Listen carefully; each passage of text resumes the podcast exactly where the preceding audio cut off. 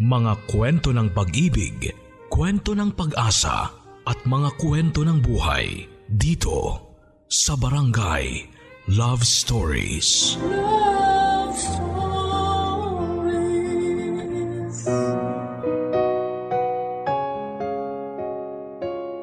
Kapag may inspirasyon ang tao, meron siyang dahilan para magsumikap at magpatuloy sa buhay. At kahit na sa pinakamadilim na sandali ng kanyang pinagdaraanan, hindi siya nawawala ng pag-asa at paninindigan. Ikaw kapuso sino ang inspirasyon mo sa buhay? Iba gumalaw ang Diyos, lalo na kapag nakikita niya ang karapat dapat sa pagpapala niya ang kanyang lingkod. At yan ang gustong patunayan sa atin ng kabarangay nating si Vincent. Kaya niya pinadala ang kanyang storya sa ating programa. Ulirang anak sa kanyang sakiting ina at ama sa batang hindi niya kadugo. Sa kwentong ito ay samahan natin siya at tunghayan kung paano napagtagumpayan ni Vincent ang masasalimuot niyang pinagdaanan nang minsan siyang magmahal at saktan ng babaeng hindi itinadhana ng langit na makasama niya habang buhay. Excited ka na bang makarelate sa kanya? Alamin natin yan sa kwento ng pag-ibig, buhay at pag-asa sa nangungunang Barangay Love Stories. Dear Papa Dudut, Isang mapagpalang katanghalian ng Sabado sa inyong istasyon at sa mga kabarangay natin. Tawagin niyo na lamang po ako sa pangalang Vincent. 45 years old at kasalukuyan ay nagtatrabaho bilang housekeeping supervisor sa isang hotel sa Maynila. Pero bago ko na-promote sa posisyong kong yon ay nagsimula muna ako bilang janitor hanggang sa naging housekeeping staff. Mabuti na lamang dahil nasuklian ng mabuting bagay ang loyalty ko sa naturang hotel na pinagtatrabahuhan ko.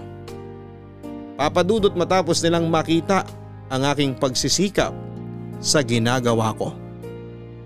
Pero noon pa man ay madiskarte na po talaga akong tao papadudot. Palibasa anak mahirap lamang ako. Biyuda na po ang nanay Remedios ko at siya lang ang nagtataguyod sa aming magkakapatid. Bunso po ako sa lima at nakatapos lamang ng high school.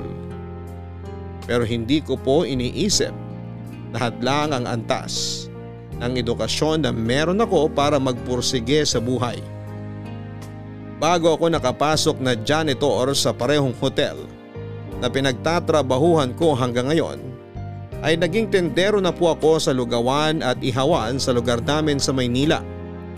Nagkargador sa palengke nag-construction worker na masukan sa pabrika, naglako ng mga papag at upuan, unan at kutsyon. Nag-service crew na rin po ako pero di kontrata lamang kasi noon kaya kada natatapos ang anim na buwan ay nagja-job hunting na po ako. Hindi po ako tumigil sa paghahanap ng mapapasukang trabaho at kulang na lamang ay suyurin ko ang kamay nilaan. Kahit na mainit ang sikat ng araw, pudpud na ang lumang sapatos na suot ko. At madalas na hindi pa ako kumakain ng tanghalian ay hindi ko yon iniisip dahil porsigido ako papadudot. Hindi niyo ako masisisi ng panahon na yon. Ako lang po kasi ang bumubuhay sa nanay ko na iniwan sa akin ng mga nakakatanda kong kapatid. Matapos nilang magsipag-asawa at bumuo ng sarili nilang pamilya. Tapos matanda na at sakitin pa si nanay kaya todo kayod ako papadudot. Mahal na mahal ko po ang nanay namin. Nakita ko kasi ang pagsasakripisyo niya noong maliit pa lamang kami matapos mamatay ng tatay namin dahil sa sakit. Kaya naman pinangako ko sa sarili ko na ibabalik ko sa nanay namin ang mabubuting bagay na ginawa niya sa amin noon. Isa po siya sa inspirasyon ko kung bakit ako nagpapatuloy. At kahit na 33 anyos na ako noon, ay sinantabi ko ang pag-aasawa at pagbuo ng sariling pamilya para samahan at alagaan siya.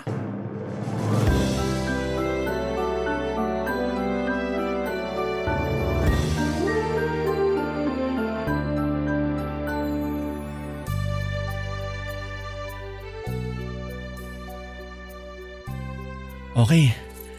Buti may natira pa para pamasahe ko. Tapos tong isang daan para sa ulam namin ni nanay bukas. O anak, nandiyan ka na pala. Ay, mana po nay. Kawaan ka ng Diyos, Vincent. Upo muna kayo nay. Patapos na rin po ako rito. May dala po akong ulam natin. Kumain na po ba kayo? Hindi pa. Pagsaluhan na natin yung bit-bit mo. Eh teka, ano ba yung binibilang mo? Ah, natira po sa pera ko. Nagpadala kasi ako kay na kuya. Kailangan lang daw niya ng pambili ng gamot ng anak niya eh. Delay daw po kasi yung sweldo niya kaya nanghiram muna siya sa akin. Ganun ba? Kumusta na raw ang apo ko? Okay naman po. Natawagan na ako ni kuya kanina. Nakuha na niya yung pera. Ay salamat sa Diyos. Salamat din sa iyo kasi may extra kang pambigay sa mga kapatid mo kahit nagipit ka na rin at nangangailangan. Kapatid ko naman po yun, Nay. Hindi naman sila ibang tao sa akin. Sana pagpalain ka lalo ng Diyos sa mga mabubuti mong ginagawa. Lalo na sa akin kasi hanggang ngayon kargo mo pa rin ako. Hindi ko naman po iniisip yun kasi nanay ko kayo. Tsaka masaya po ako na napaglilingkuran ko kayo. Pero anak, nagkakaedad ka na rin. Ilang taong ka na ba? 33. Eh hanggang ngayon hindi ka pa nakakapag-asawa at nagkakaanak. Paano na lang pag tumanda kang binata? Ayos lang naman po ako. Huwag niyo pong alalahanin yun. Mas kayo po ang inaalala ko. Sa ngayon po, Nay, ayokong tumulad sa mga kapatid ko. Ayoko na dumating sa punto na mapabayaan ko kayo pag nag-asawa na ako. Sa bagay, lahat sila minsan na lang dumalaw dito sa atin. Namimiss ko na mga kapatid mo pati yung mga apo ko eh. Hayaan nyo, Nay. Pag nakaluwag-luwag ako, tayong pupunta sa kanila. Sorpresahin natin sila. Pangako po yan. Salamat Vincent, pero wag mo na akong masyadong alalahanin. Yung sobra mong pera, ipunin mo para sa sarili mo. Para naman mabili mo ang gusto mo. Pag sumweldo ka, bumili ka ng bagong pantalon. Kasi kupas na yung ginagamit mo. Ako na lang ang naaawa pag nilalaban ko ang damit mo eh. Nanay naman eh. Pero sige po, bibili ako kahit doon sa ukay-ukay. Marami doon na magaganda kahit second hand. Ikaw talaga? Napakakuripot mo sa sarili mo pero pagdating sa amin, hindi. Kahit sa idna, ayos lang basta may maibigay. Ang swerte-swerte namin sa iyo anak. Mas maswerte ako sa inyo kasi may pamilya ako. Tsaka pera lang naman po yun. Pwede ko ulit kitain. Tsaka nagtatabi naman po ako, huwag kayong mag-alala. Para pag nangailangan, may madudukot. Di ba turo nyo yan sa akin nung bata ako? Hanggang ngayon, tandang-tanda ako pa po. At kapag nagkaroon po ako ng mga anak, yan din po ang ituturo ko sa kanila, Nay. Hindi na ako makapaghintay na magkaroon ng apo sa'yo. Nakikita ko kasi kung gaano ka karesponsable, maalaga at masikap na tao. Alam kong magiging mabuting asawa at tatay ka sa magiging anak mo. Basta Vincent, tandaan mo palagi, kapag kumatok ang pag-ibig, patuloyin mo. Huwag mong tuluyang ikandado ang puso mo sa ibang tao kasi masarap magkaroon ng sariling pamilya. Opo, Nay. Pero sa ngayon, kayo ang pamilya ko. Kayo ang responsibilidad ko at kayo ang inspirasyon ko. Kaya nagsisikap akong umasenso. Lahat po ng ginagawa ko para sa inyo. At para sa mga kapatid ko sakali mga ilangan sila, may maibibigay ako. Hindi ko na alam kung ilang beses kita pasasalamatan. Pero salamat talaga kasi nandyan ka. Napakapalad ko kasi naging anak kita. Mas mapalad po ako kasi kayo ang nanay namin. Hindi niyo po kami pinabayaan kahit matapos mamatay ni tatay. Siguro kung naging masamang ina kayo nung araw, baka napariwara na kami. Kaya ako po ang dapat magpasalamat. Eh siya, mabuti pa kainin na natin yung dala mo kasi hindi tayo matatapos sa pagpapasalamat sa isa't isa at saka mukhang pagod at gutom ka na. Nakapagsaing na naman ako doon. Kumain ka ng marami, ha? Yun! Salamat po, Nay. Sakto. Masarap tong ulam na binili ko. Paborito nyo.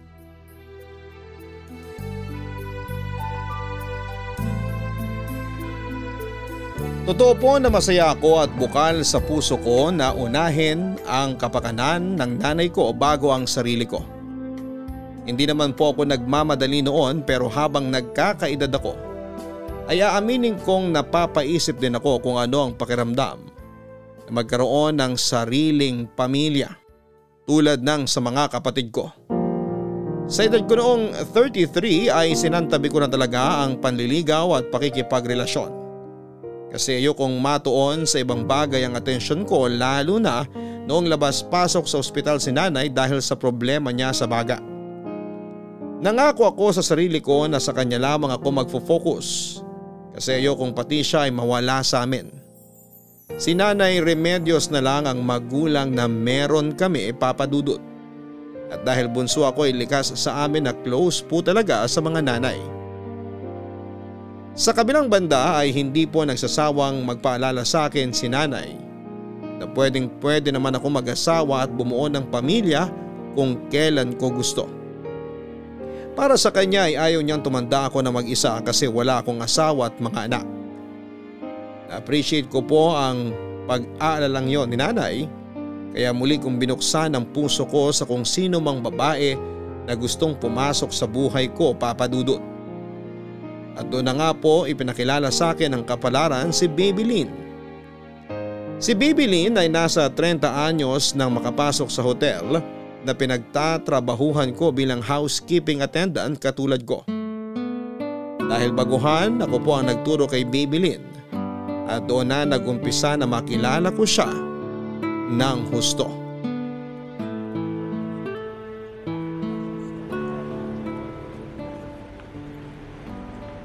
Eto na yung soft drinks mo. Naku, salamat Vincent.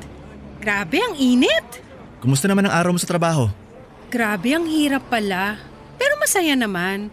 Kasi maraming natututunan, tsaka bagong experience. Thankful ako kasi nakapasok ako sa trabahong to. Matagal ka na ba rito? Medyo. Janitor ako na magsimula ako rito. Hanggang sa kinuha nila akong housekeeping staff kasi nagustuhan nilang serbisyo ko. Kumuha lang ako ng anim na buwan na kurso tungkol doon para magkaroon ako ng certificate. Ang galing-galing mo naman at ang sipag pa. Sana katulad mo rin ako. Siguro kaya ka ganyan ka pursigido. Kasi may sarili ka ng pamilya, no? Ilan ang mga anak mo? Ah, nako. Wala pa akong anak at asawa. Seryoso? Huwag mong mamasamin ha, pero ilang taon ka na ba? 33. Kahit live-in partner, wala? Wala. So mag-isa ka lang sa bahay nyo? Kasama ko nanay ko. Siyang dahilan kung bakit hindi pa ako nag-aasawa. Ako na lang kasi yung anak niya na kasakasama niya sa bahay. Lahat ng kapatid ko may pamilya na. Iniisip ko na pag nag-asawa ako, baka mapabayaan ko siya. Ayoko mangyari yun kasi matanda na siya at sakitin. Siya na lang din kasi ang magulang na meron kami. Hindi ko kakayanin kung pati siya mawawala katulad ni tatay. Wow! Ang bait mo namang anak. Nahiya naman ako sa'yo kasi nakadalawang live-in partner na ako. Kahihiwalay ko nga lang sa huli ko eh. Buti na lang wala kaming anak. Pero hindi rin naman ako nagkaanak dun sa una. Ayos lang ba malaman kung bakit kayo naghiwalay? Oo naman, ayos lang. Total nagkukwentuhan na tayo. Tungkol sa tanong mo, kapareho lang kasi ng dati kong kinakasama yung hayop na yun. Nambubugbog. Sa una lang magaling. Papakitaan ako na maganda at mabuti. Tapos pag nakuha na ang loob ko, tsaka lalabas ang baho. Kung alam mo lang, lagi akong may bukol at pasanang dahil sa kanila. Akala ko dun sa pangalawa ko, ayos na eh, pero pareho lang pala sila nung una ko. Kaya sabi ko, ayoko na. Ayun, hiniwalayan ko na. Hindi na ako nang hinayang. Sa una lang naman masakit pero makaka-move on din naman ako. Ang hirap kapag violent at mabigat ang kamay ng mga lalaki.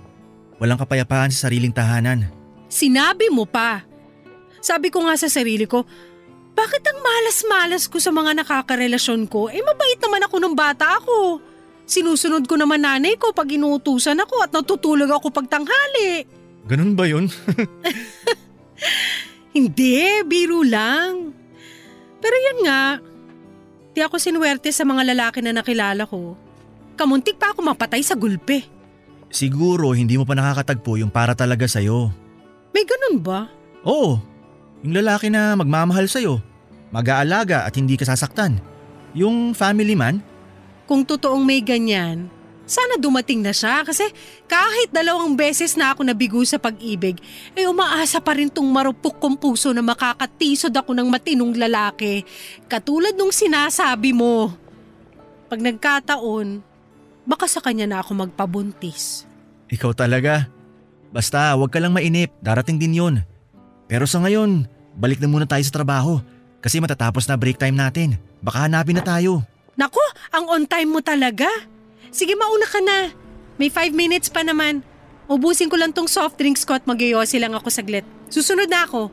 Sunod ka agad ah. Oo naman. Sige, huwag ka magpalit. Kopya, boss!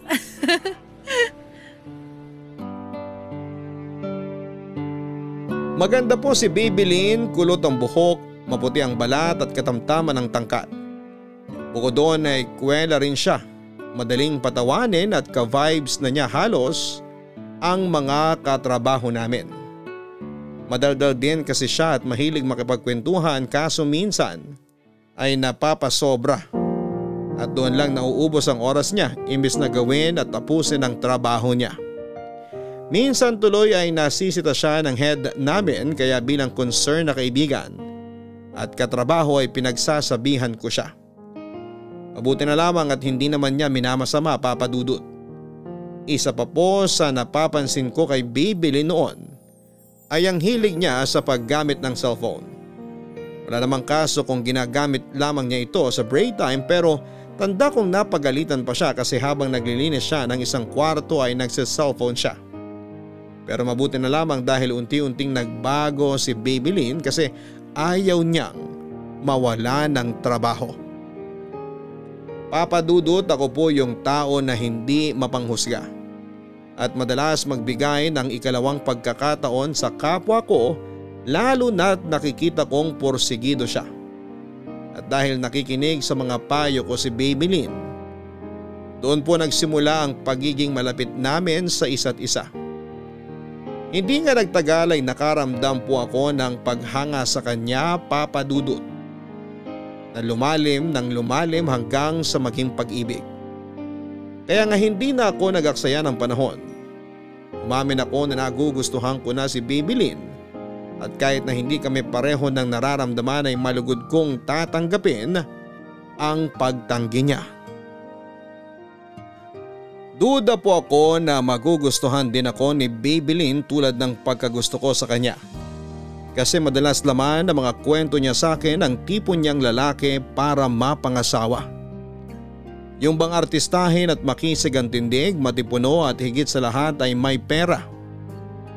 Hindi ko gustong maliitin ang sarili ko pero dehado po talaga ako.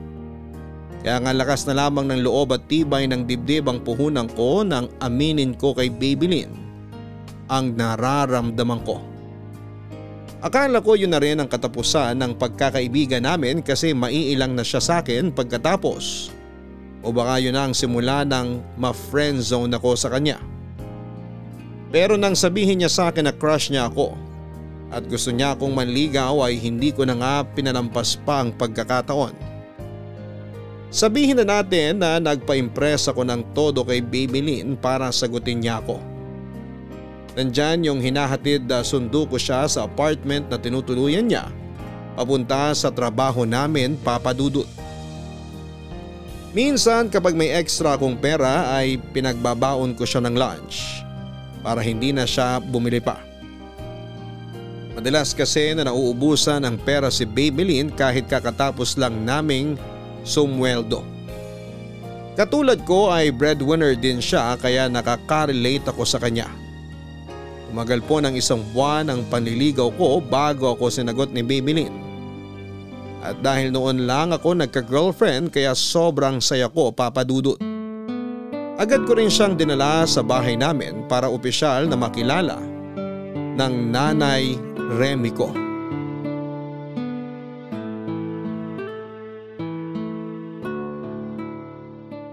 Kung ganon, ikaw si Babylin na nobya ng anak kong si Vincent.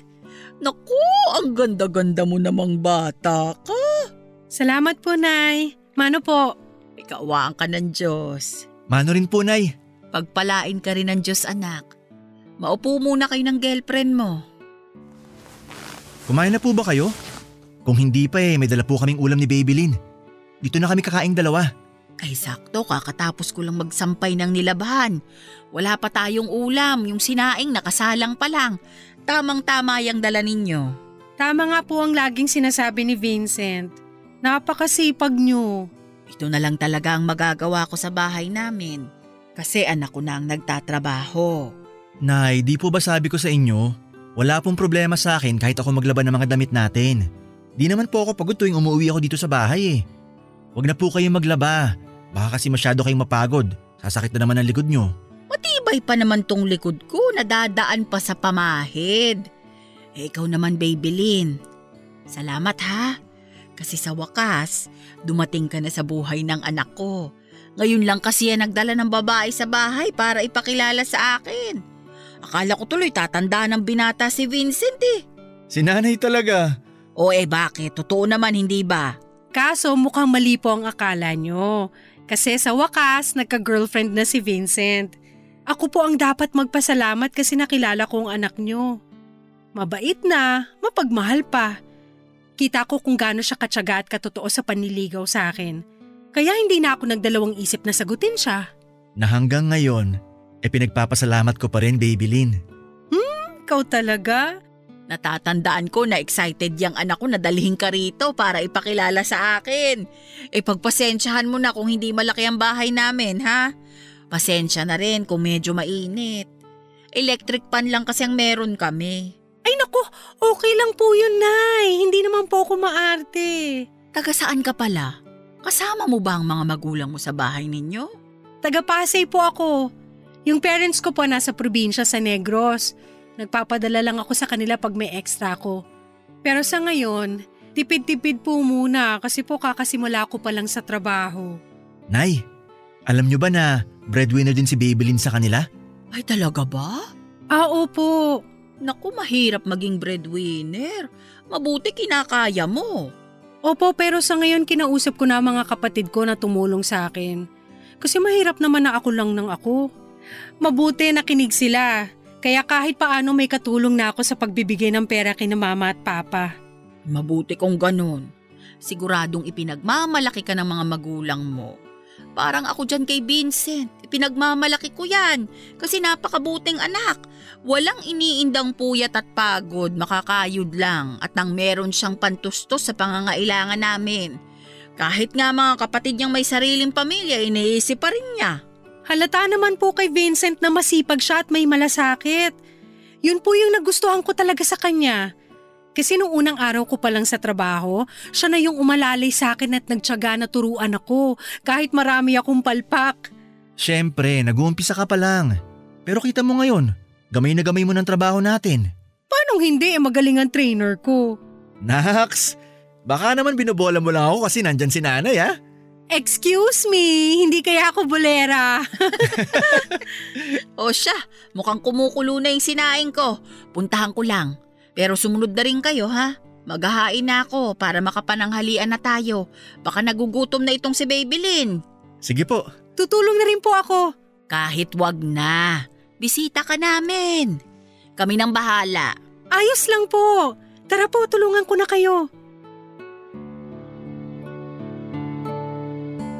Masayang masaya po ako papadudot. Kasi madaling nakuha ni Babylin ang loob ni nanay. Bait naman si nanay kaya hindi na rin katakataka. Na nakagaanan niya ng loob ang girlfriend ko.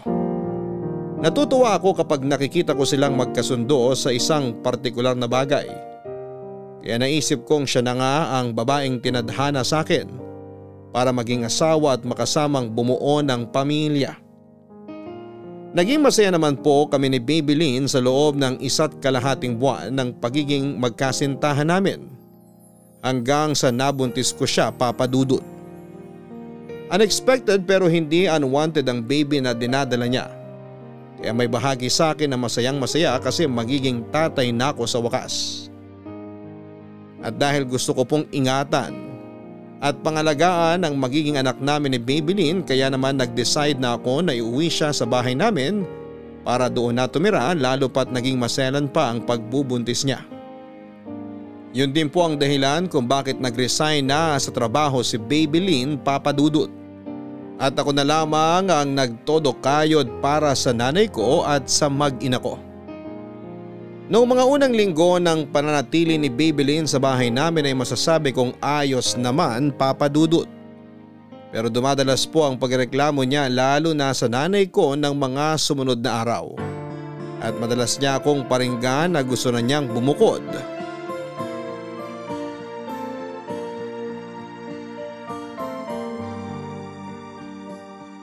Vincent, gusto ko na talagang bumukod. Ayoko na rito sa inyo kasi pakiramdam ko wala tayong privacy. Ano bang sinasabi mo?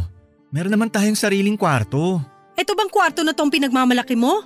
Ang liit-liit! Daig pa natin ng sardinas tapos ang init-init pa rito. Kahit sa gabi tagaktak ang pawis ko.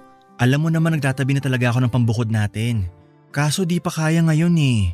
Malaki pa ang kulang. Tsaka ang isa pang iniisip ko, paano na si nanay pag umalis tayo dito? Sino mag-aalaga sa kanya? Problema mo pa ba yun? Eh di paalaga mo sa mga kapatid mo. Aba sobra na sila. Sa lagay ikaw lang ba ang anak para ikaw lang ang mag-alaga sa nanay mo hanggang pagtanda? Parang di naman patas yun. Mahal naman eh. Akala ko na pag-usapan na natin to. Pag nandito tayo sa bahay, maalagaan ka ni nanay. Ayaw mo ba nun? Yung nanay mo kasi ang daming pinagbabawal sa akin. Nag-aalala lang siya kasi masela ng pagbubuntis mo. Siyempre, ayaw kanyang mapahamak.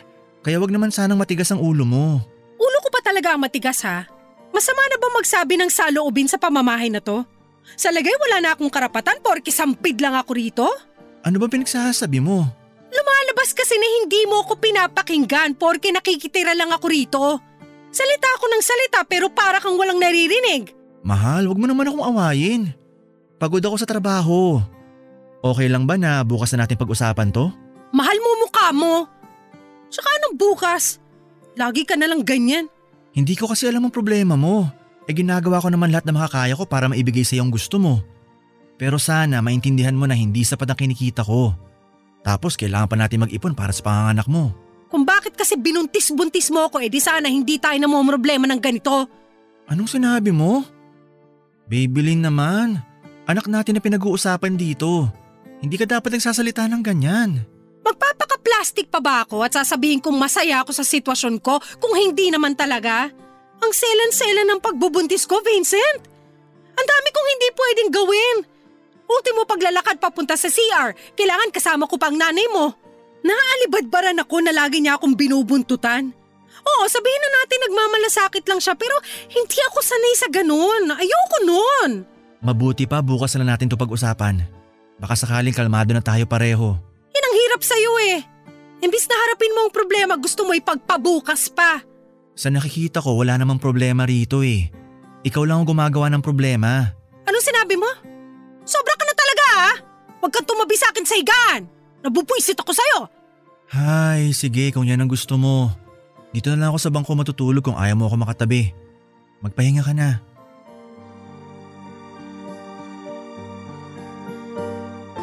Papadudot aminado kung hindi ko pa mapagbigyan ng hiling ni Babylin na magrenta ng apartment at bumukod dahil ayokong iwanang mag-isa ang nanay ko.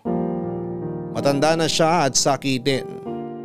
Ako na lang ang anak na kasakasama niya kaya pinaliwanag ko pong maigi sa live-in partner ko ang sitwasyon.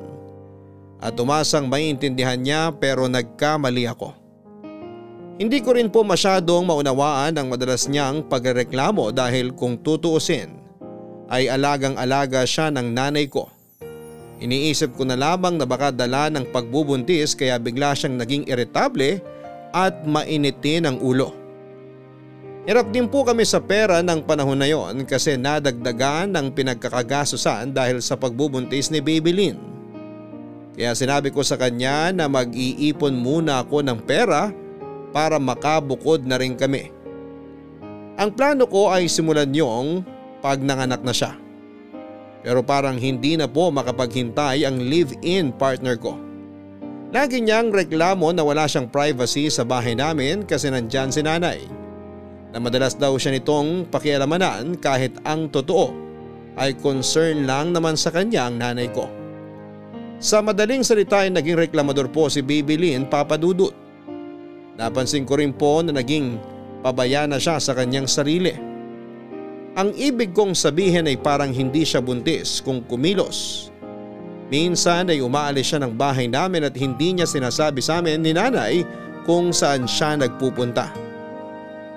Pag sinabi naman niya ay doon lang daw sa mall kasama ang mga kaibigan niya para magpalamig.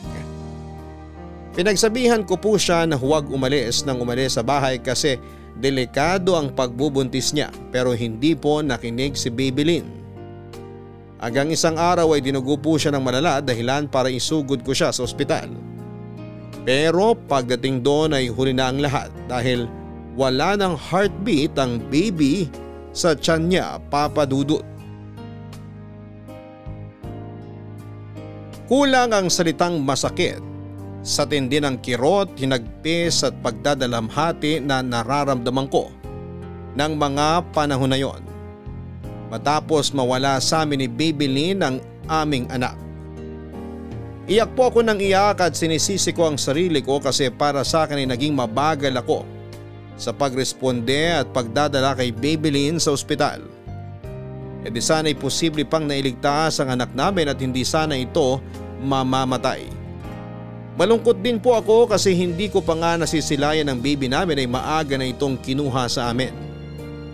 Sa gitna ng pagluluksa namin ay pinaalala sa akin ni nanay na may dahilan ng lahat dumaraan lamang kami sa pagsubok at kailangan lang namin na malampasan yon. Simula noon ay unti-unti ako nakabangon at nagpatuloy sa buhay. Muli akong pumasok sa trabaho at nangarap sa kabila ng masakit na pinagdaanan ko. Naniniwala po ako na may Diyos at sinusubok lamang niya kami. Ang kailangan ko lang gawin ay patunayan na hindi kami magtataksil sa kanya at laging susunod sa utos niya. Yun po ang naging sandigan ko para maging matatag sa kabila ng pangihina ko papadudot. Kasabay ng pag-usad ng buhay ko ay unti-unti pong bumuti ang kalagayan ni Baby Lynn. Pero nang tuluyan na siyang gumaling, ay mas dumalas na po yung umalis ng bahay na walang paalam at kung minsan ay umuuwi ng gabi o di kaya ay lasing. Siyempre nag-worry po ako sa kanya kaya naman pinagsabihan ko siya. Pero minasama po yun ni Babylin at nauwi lamang sa mainit na away ang sanang mahinahong pag-uusap namin.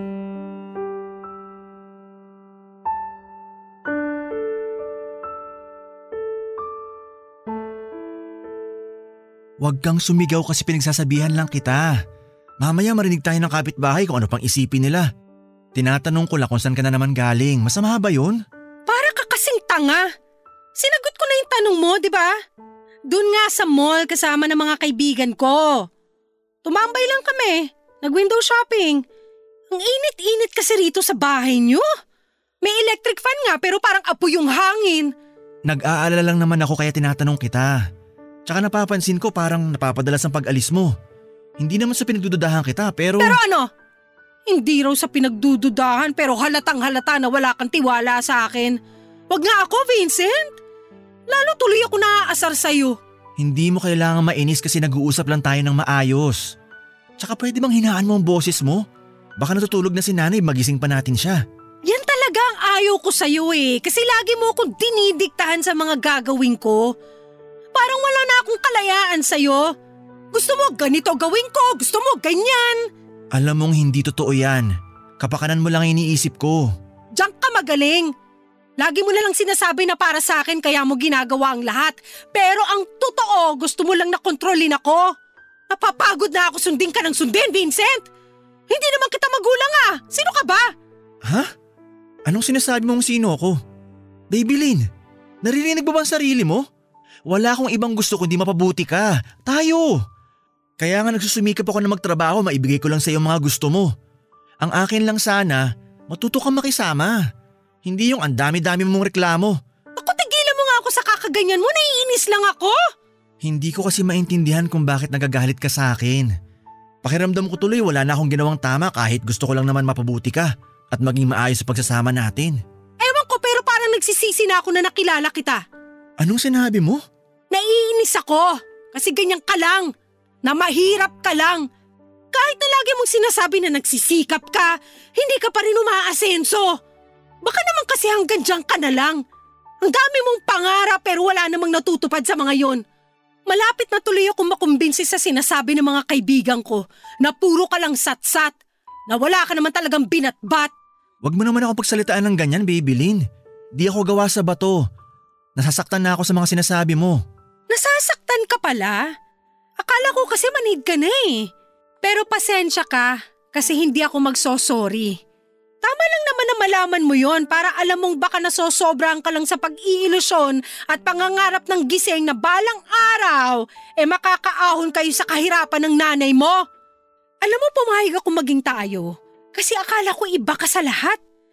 Na may patutunguhan ng determinasyon mo pero sa nakikita ako, parang sa kangkungan ka lang din pupulutin. Ayokong samahan ka hanggang sa lugar na yun kasi may pangarap din ako. Oh, umiiyak ka? Ang arte mo naman. Para kang hindi lalaki umasta. Binabay ka ba? Kaya nawawalan ako ng gana sa'yo eh. Alam mo, mabuti pa, doon ka sa labas. Ayaw kita makita rito kasi nasusuka ako sa pagmumukha mo. Drama-drama mo? Naalibad pa rin ako? Ay nako! Malis ka nga!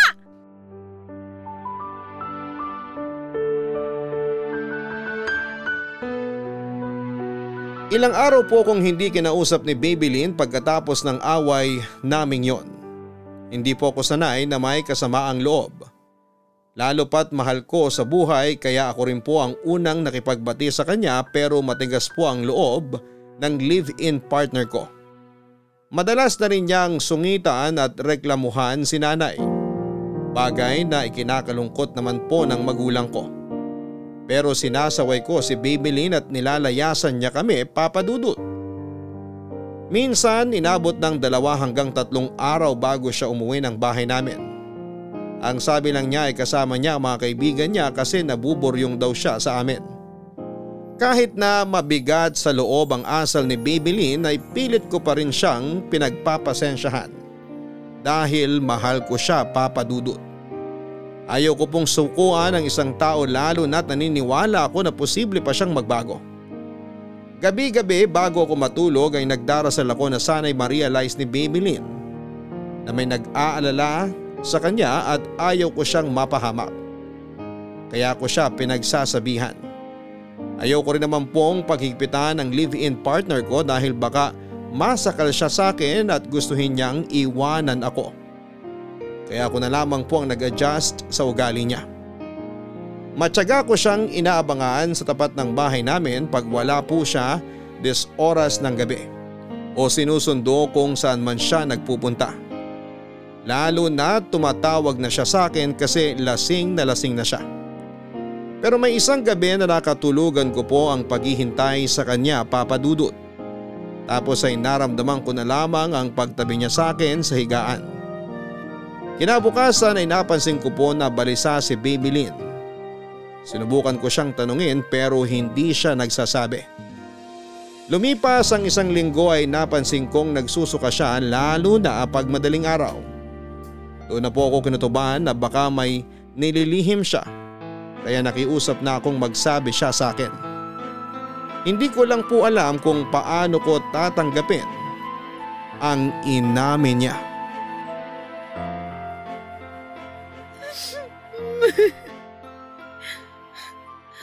Buntis ako, Vincent. Sinong ama? Sabihin mo, sino? Hindi na importante yon kasi tinakasan din naman niya ako nang sabihin ko sa kanya na buntis ako. Sorry, Vincent. Hindi ko sinasadya. Anong hindi mo sinasadya? Hindi mo sinasadya na magpagalaw sa iba kahit na tayo pa? Bibilin naman! Lasing ako noon. Nadala lang ako. Pinagsamantalahan niya ako. Yan ang habang sinasabi ko eh. Mapapahama ka lang sa kakasama mo sa mga barkada mong yan. Hindi, hindi ko nga alam kung anong klaseng tao yung mga yun eh. Kaya hindi ko sila mapagkatiwalaan pag lumalabas kayo. Tapos nagagalit ka sa akin tuwing sinisita kita. Oh, ayan! Nangyari na, Babylin! Ano bang kasalanan ko sa'yo? Bakit mo ako ginaganito? Hindi mo na ako nirespeto! Sorry na nga, di ba? Hindi ko naman sinasadya na mangyari to. Tsaka bago ka magalit dyan, intindihin mo muna ang sitwasyon ko. Sa palagay mo ba gusto kong dalhin sa tiyang batang bunga ng pagsasamantala sa akin? Biktima rin ako, Vincent! Alam ko na malaking kasalanan na nagawa kong to, lalo na sa'yo. Pero maniwala ka, hindi ko to ginusto. Ayoko magkaanak sa iba kasi ikaw ang kinakasama ko pero nangyari na eh. Gusto mo bang alisin ko sa katawan ko ang batang to? Kasi kung oo, kaya ko naman gawin. Anong pinagsasabi mo? Gusto mong ipalaglag yung baby sa tiyan mo? Naririnig mo ba sarili mo, Babylin? Plano mong patayin ng sanggol na wala namang kasalanan? Hindi niya pa naman mararamdaman yon kaya wag kang umasta na concerned sa baby ko. Paano ko sabihin kung concerned ako sa baby na nasa tiyan mo? Ayoko mawala siya kaya please, wag mo siyang ipalaglag. Gusto mong buhayin ko ang bunga ng pagtataksil ko sa'yo? Nasisiraan ka na ba ng ulo? Hindi! Oo, ewan ko! Ang mahalaga lang sa akin ngayon, wag mong idamay ang bata kasi wala naman siyang ginawang mali. Please, Baby Lynn, handa akong tumayong ama sa baby mo. Wag mo lang siya ipalaglag. Maawa ka sa buhay na dinadala mo. Pambihira. Ganyan ka ba talagang klase ng tao? Handa kang panagutan ng sanggol na hindi mo naman dugot laman? Ibang klase ka, Vincent. Iisipin ko pa ba ang bagay na yan? Ang mahalaga sa akin ngayon ay ang pamilya natin. Kung yung baby na yan ang kukumpleto sa pagsasama natin, malugod ko siyang tatanggapin bilang anak ko. Walang kaso kung sa akin ang galing o hindi. Handa akong alagaan siya at ituring na parang tunay kong anak. Nakikiusap ako. Pagbigyan mo na ako. Huwag mo na ipalaglag ang baby. Ewan ko pero hindi pa rin ako makapaniwala na may katulad mo mag-isip. Kasi kung ibang lalaki yan, malamang sa malamang nandun na ako sa kalsada at dinadampot ko na isa-isa mga damit ko kasi pinalayas na ako. Hindi ako ganong klase ng lalaki. Kung kaya kong isang tabi ang galit ko, gagawin ko. Ayokong dahas sa mamayani sa bahay na to. Hindi ako ganun pinalaki ng nanay ko. Kahit salat kami sa material na bagay, pinalaki kami ni nanay sa pagmamahal. Yun ang gusto kong ipamana sa magiging anak ko. Yun ang gusto kong ituro sa kanya.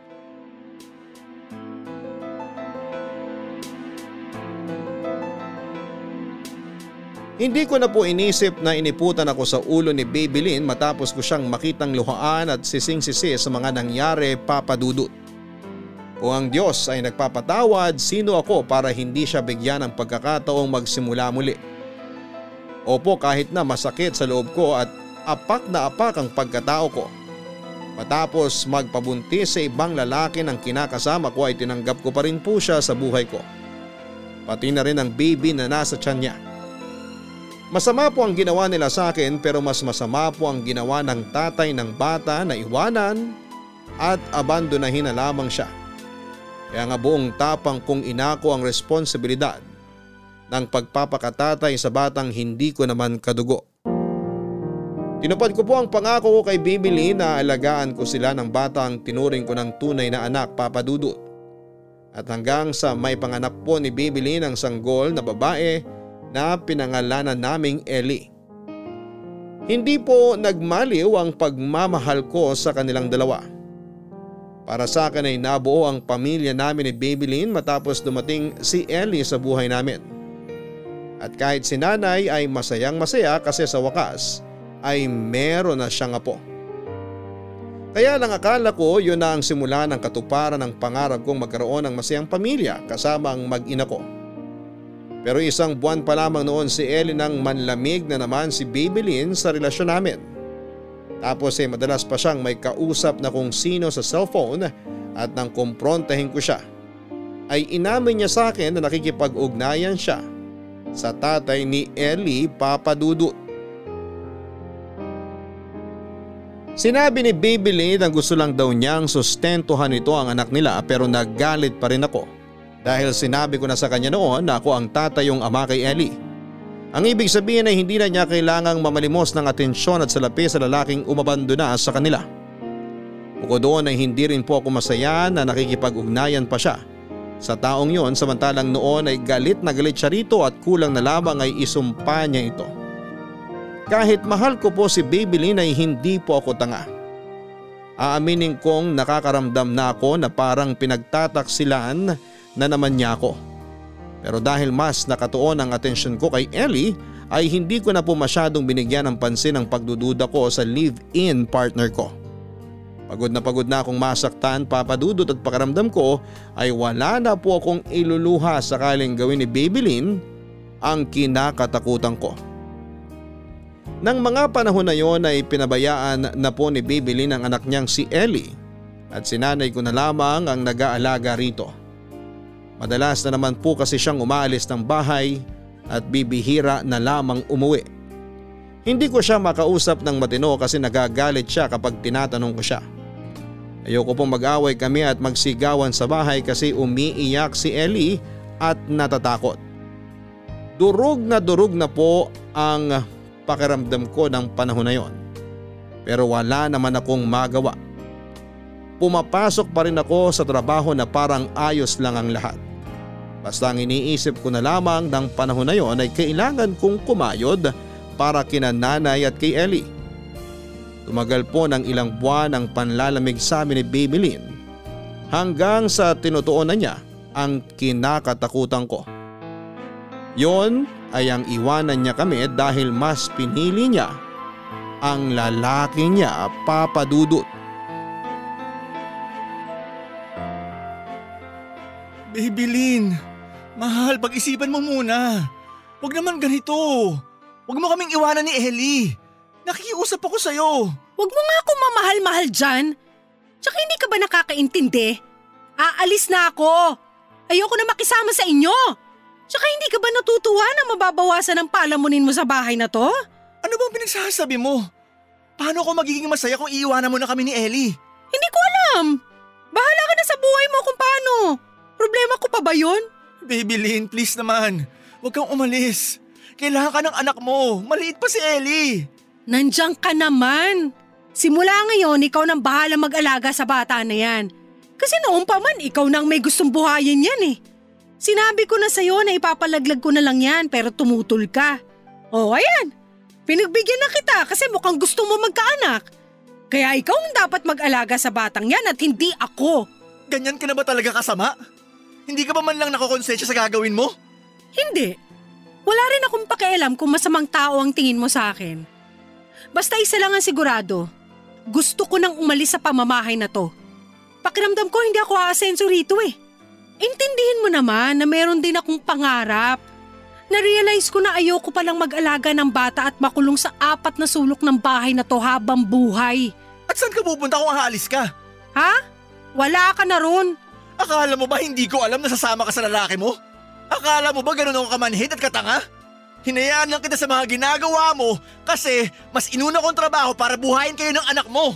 Hinayaan lang kita kasi buong akala ko matatauhan ka't kusa mo may isip na may pamilya ka, na may anak ka na. Pero nagkamali ako kasi makasarili ka. Paano mo kami natitiis ng ganyan? Wala kang konsensya! Kahit na anong sabihin mo, hindi na magbabagong isip ko. Kung ako sa'yo, Vincent, intindihin mo na lang ang sitwasyon ko. Huwag mo nang ipagpilitan na makisama pa ako sa inyo ni Ellie kasi ayoko na nga. Anong masama kung tuparin ko ang mga pangarap ko? Hindi mo naman ako pag-aari, di ba? Pero mahal kita. Kung mahal mo ko, palalayain mo ko. Sabihin mo, paano ko gagawin yon? Hindi ko kaya. Hindi ko kaya na mawala ka sa akin. Kaya nakikiusap ako, huwag mo na kaming iwan ni Ellie. Kami ang pamilya mo. Kami ang piliin mo. Kung, kung gusto mo, luluhod ako. Sige, luluhod ako. Huwag mo kaming iwanan ng anak mo. Parang awa mo na. Kahit na lumuhod ka pa dyan o kahit na umiyak ka pa ng dugo, wala na akong pake. Alam mo hindi hindi na magbabagong isip ko. Kesa magmukha kang tanga dyan kakapigil sa akin, tanggapin mo na lang na hindi mo na ako mapipilit na bumuo ng pamilya kasama ng batang ginusto mong buhayin ko.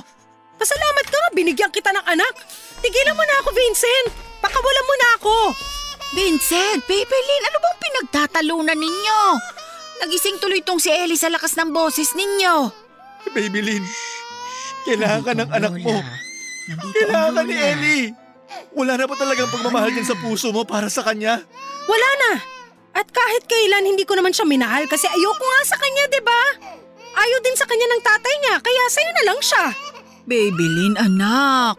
Huwag ka namang magsalita ng ganyan. Tugot laman mo si Ellie. Dinala mo siya sa tiyan mo ng siyam na buwan. Naku, Nay, pwede ba? Huwag niyo na akong konsensyahin kasi wala ako nun. Pag ayaw ko, ayaw ko. Kayo nang bahala sa batang yan. Sagaba lang yan sa akin. Ang ingay-ingay pa. Kakainis? Sige na, alis na ako. Iwan ko na kayo sa impyernong bahay na to.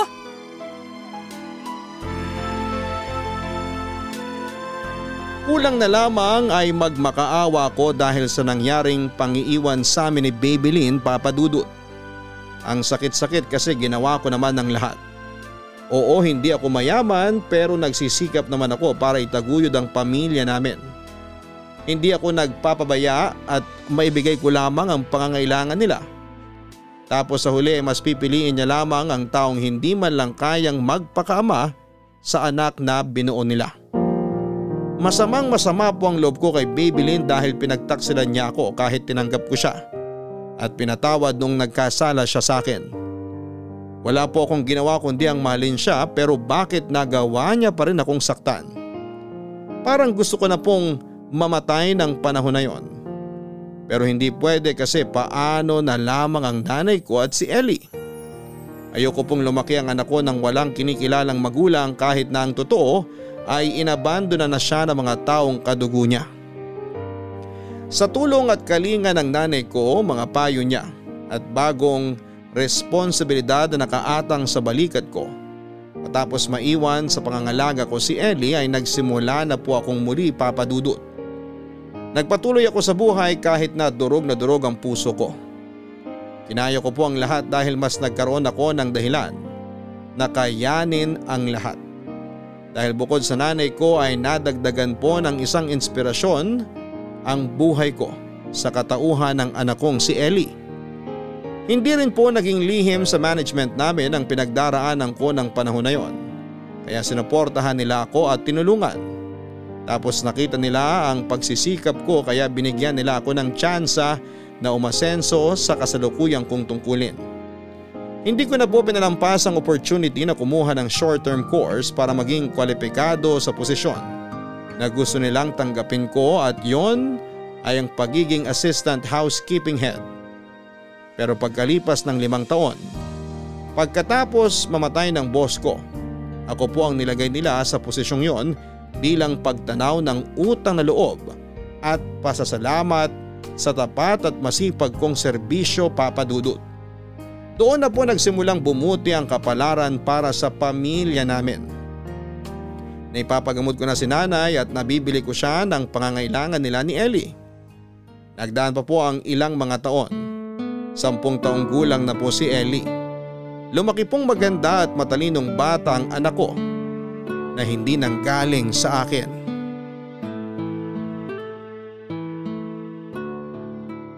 Lola, darating na po ba si tatay?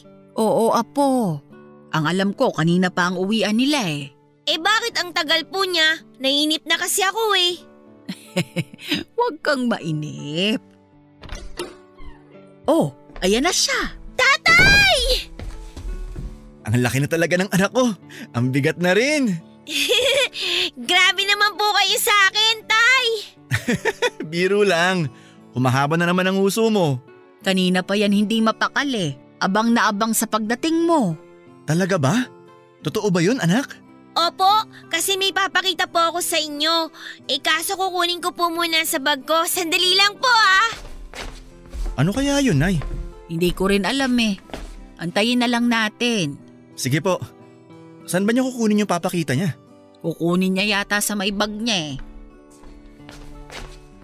Tay, tingnan oh! Naka 10 stars ako kanina sa drawing kong family tree natin! Patingin nga. Wow! Ang galing-galing naman ng anak ko. Abay, oo nga. Ang ganda naman ni Lola dyan, Ellie. Siyempre po! Tapos gwapo po si tatay. Tapos ako rin po maganda. Tapos masaya po tayong tatlo. Pero mas masaya ang tatay kasi dumating ka sa buhay ko, Ellie. Buhay namin ng lola mo. Totoo yun, Apo. Para sa amin, ikaw yung nagbigay ng ngiti at katuwaan sa pamilya natin. Kahit tayong tatlo lang sa bahay. Kinumpleto mo ako anak. Kahit na hindi mo ako totoong tatay. Wala naman po sa akin kung hindi kayo yung totoong tatay ko. Kasi para po sa akin, kayo lang pong nag-iisang tatay ko. Mahal na mahal ko po kayo ni Lola. Tsaka salamat po kasi naging pamilya ko po kayo. Kami ang dapat magpasalamat kasi nandyan ka. Salamat anak. Kasi lumaki kang mabait na bata. Tapos matalino at maganda. Alam mo anak, bilib na bilib kami ng lola mo sa lahat ng mga ginagawa mo. Kaya sana tandaan mo na nandito lang kami ni lola para suportahan ka sa mga gusto mong gawin. Hanggang sa pagtanda mo. Lalo na ako. Gagawin ko ang lahat. Maibigay lang sa iyo ang pangangailangan mo. Kaya huwag kang mahiyang magsabi kay tatay ha. Igagapang kita anak. Hindi ako titigil sa pagsisikap para sa iyo. Kasi ikaw ang inspirasyon ko. Inspirasyon din po kay tatay. Kaya ginagalingan ko po sa school. Lagi ko rin kayong pinagmamalaki sa teacher ko tsaka sa parents sa mga classmates ko. Sabi ko, meron akong mabait at masipag na tatay. Kaya natutuwa po sila sa akin. Paano naman si Lola? Ay, syempre! Sinasabi ko rin po na meron akong magandang lola. Mana sa akin! O Esya, sa hapag na natin ipagpatuloy ang kwentuhan. Kanina pa nakahain doon. Huwag na nating paghintayin ang grasya. Tay, tara na po. Kain na po tayo kasi masarap po yung ulam. Paborito niyo po. Alam mo bang tinulungan ako ng anak mo sa pagluluto kanina? Talaga? Oo, gusto ka kasi niyang sorpresahin. Kaya lang hindi na po surprise kasi sinabi niyo na lola eh.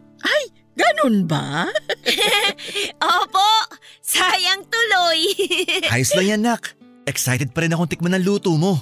Kasi sigurado ako masarap yun. Tara, kain na tayo. Walang hanggang pagpapasalamat po sa Diyos ang inaalay ko sa Kanya kasi sa kabila ng mga pagsubok na pinagdaanan ko sa buhay ay nanatiling mabuti pa rin siya sa akin papadudot. At yun ay matapos niya akong pagkalooban ng anak sa katauhan ni Ellie.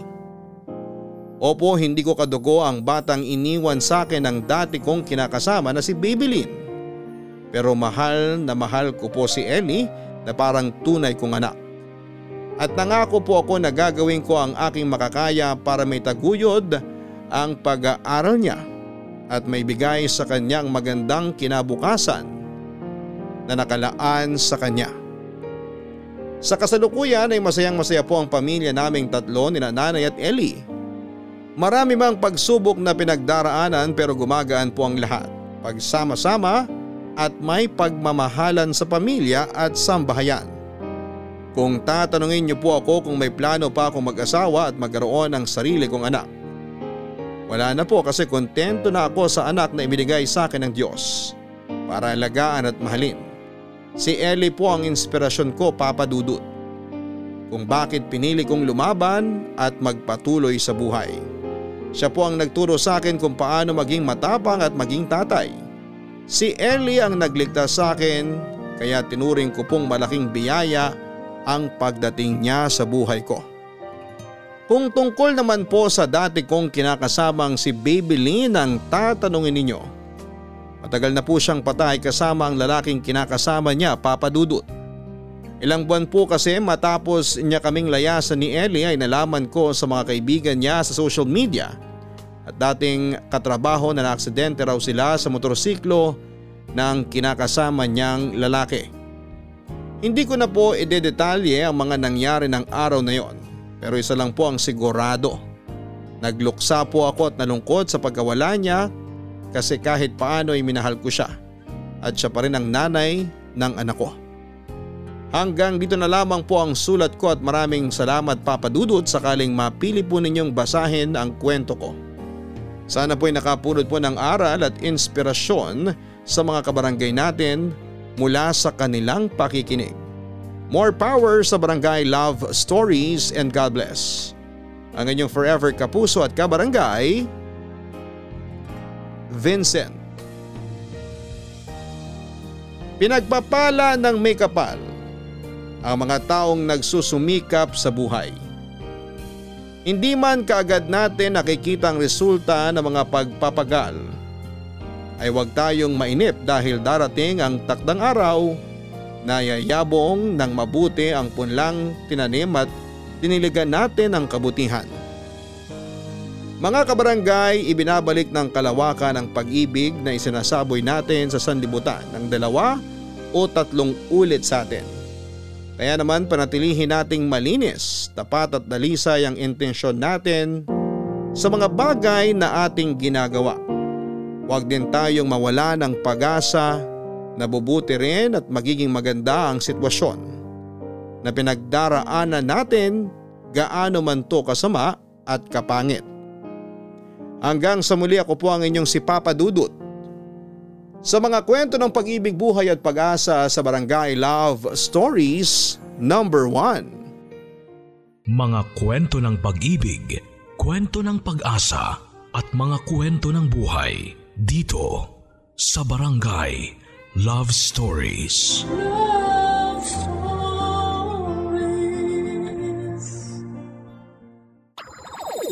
Nagustuhan ng iyong napakinggan? Ituloy yan via live stream sa www.gmanetwork.com/radio.